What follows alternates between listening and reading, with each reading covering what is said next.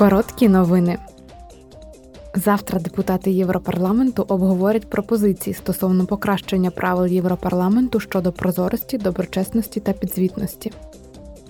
Спеціальному комітету з питань іноземного втручання було доручено представити пропозиції щодо реформи згідно з резолюцією Європарламенту, ухваленою в грудні минулого року.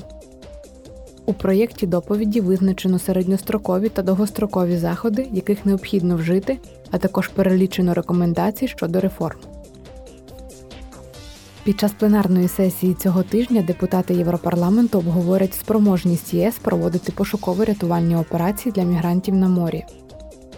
У контексті великої кількості жертв серед мігрантів на морі та нещодавньої трагічної аварії судна біля грецького узбережжя парламент обговорить перспективи подальших дій ЄС з метою підтримки морських рятувальних операцій на середземноморських міграційних шляхах.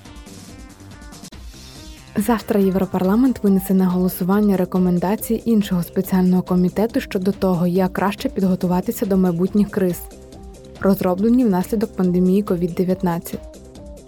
Депутати Європарламенту мають намір вимагати вдосконалення Європейського Союзу охорони здоров'я та підвищення стійкості національних систем охорони здоров'я. Вони також закликають посилити парламентський нагляд за заходами, координацією та солідарністю.